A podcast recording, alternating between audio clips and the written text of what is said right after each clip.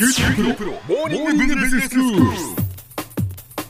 今日の講師は九州大学ビジネススクールでロジスティクス国際経営がご専門の星野博先生です。よろしくお願いします。よろしくお願いします。先生昨日はあの産学官の連携でまとめられた九州の発展に貢献する港のあり方に関する報告書のお話をしていただきました、まあ、先生が委員長としてまとめられたっていうことなんですがその九州にとって港がどんな役割を果たしていてどれだけ重要なのか主に3つありましたよね、はい、交流交易の活性化、はいそして地域活力の創造。もう一つは暮らしの質と防災性の向上、まあ、この3つの点で非常に重要だというお話でしたね。はい、そうなんです、えー、この報告書のタイトルは九州コネクトポート構想2030年に向けた九州管内の港湾施策っていうものなんですけどね、うん、コネクトポートっていう言葉あの聞きなじみのない言葉だと思うんですけど、はいはい、まあ、コネクト港がですねいろんなものを結びつけるっていう意味なんですね、うん、結節点その結び目として港が機能するっていうことなんですけど、はいはい、えー、これには九州と近隣のアジア諸国だとかあるいは日本全国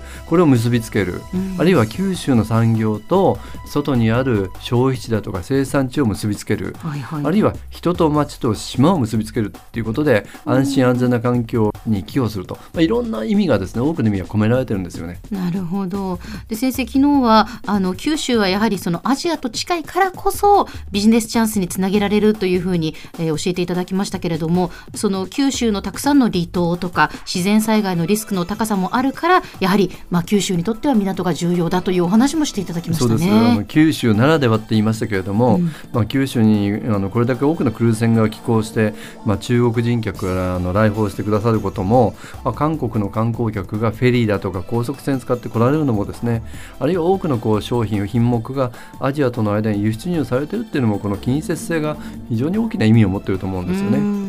ですからこの結節点になるのが港なんです。はいで今日はその2030年って今から11年後ですか、ええ、まあ、ここを想定して九州の成長に寄与する港湾の在り方っていうのはどういうことがあるべきなのかっていう6つの提案ちょっと多いんですけれども、はい、これを一つ一つお話をしたいと思います。わかりました。一つ目はですね、まあ、九州の交易拡大を支えるグローバルサプライチェーンの構築なんですね。はい、近いだけじゃなくて効率的な短時間安定的な海上輸送というものがあって初めて物が輸出される物が輸入されるということがあるわけですね。まあ、最近であればコールドチェーンという例えば農作物だとか水産物だとか低温であるあの温度帯で保存しながら輸送するということも非常に重要になってくるんですけれども、えー、まあ、こういうことも重要なあの施策の中に盛り込むということが必要になってくるわけです。どうやってその仕組みを作っていくかっていうことですね。すねはい、仕組みの中に港も組み込んでいくということです。えー、で2つ目がですね近年ドライバー不足だとかで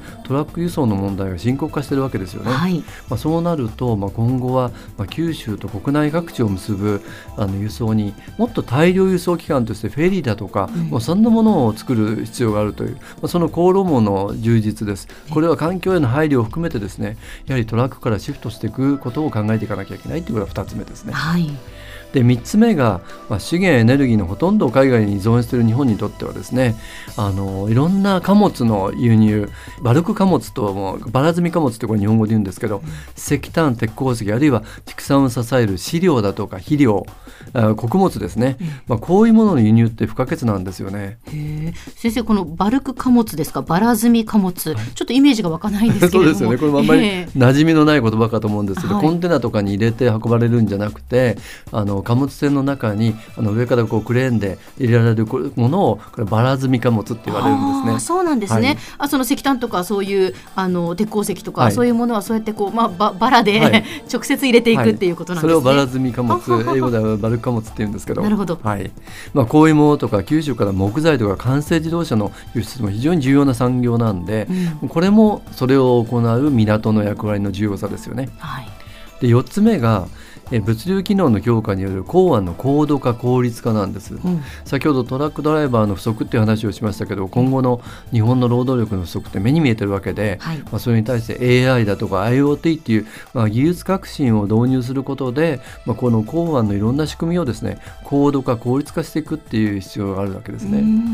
例えば今、あの港でクレーンをこうオペレーションしている人たちを、はい、もうコントロールルームの中でですねそれをあのコントロールするなんてことも今いろんなところで実験だとか実用化されてるんでそんなことも含めてですね、はいはい、実施していくことかなと思ってます。はい。それから5つ目ですけれども豊かな生活環境の創出と交流の活発化です。今後まあ、日本国内でのクルーズの寄港地点南の方に下がっていくって言われてるんですね、はい、それはなぜかっていうと中国のクルーズ産業ってもっともっと成長しそうなんですけどその拠点が南の方に下がると寄港地も南の方に行くのかなって言われてるんですけど、まあ、そうなると九州と引き続き魅力的な寄港地であり続けるわけですよね、うん、そうするとそういうものに対する対応も必要ですし離島航路のその生活環境の整備っていうこともこれも重要な課題だということです。はい、で最後ですけれどもやはり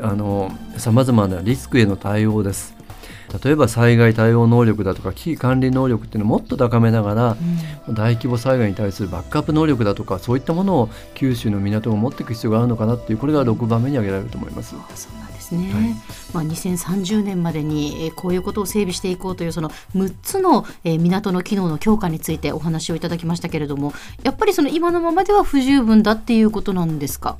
あのある程度ですね今でも満たされているものもあるんですけど、えー、やはりこの11年間の間にいろんな環境変化が起こってくると思うんですよね。うん、でそれを見据えてやはり整備をしていく必要があるかなと思うんですね。そうですねもう先生がおっしゃったようにやっぱり労働力不足とかその貿易の拡大とか環境配慮とか災害への備えとかもうどれもやっぱり重要になってくる事柄っていうことですね。はい、そうです、えー、なんといっても日本の港のうちの3分の1は九州になるわけで、はい、そうなるとこの機能強化が成功すれば新しい機会になるだろうしもし十分にそれを対応しなければおそらくこれは脅威としてですね、うん、他の港に負けてしまうっていうのが想定される将来像じゃないかなと思うんですね。はい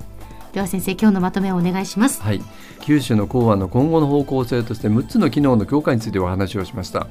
一層のグローバルサプライチェーンの拡大に備えること。フェリー輸送などの大量輸送機関の充実を図ること、まあ、コンテナと並んでばら積み貨物の取扱施設の強化をすること。もっともっとこう物流の強化と港湾の高度化効率化を進めること。豊かな生活環境の創出と交流の活発化。そして最後はリスクへの対応ですね、まあ、こんなことをすることによって九州がますますこう持続的に成長ができるんではないかなというふうに考えています。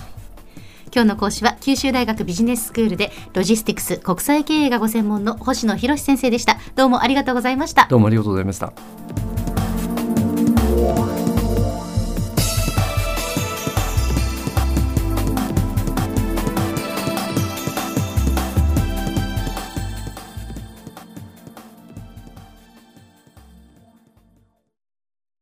QT プロは通信ネットワーク、セキュリティ、クラウドなど QT ネットがお届けする ICT サービスです。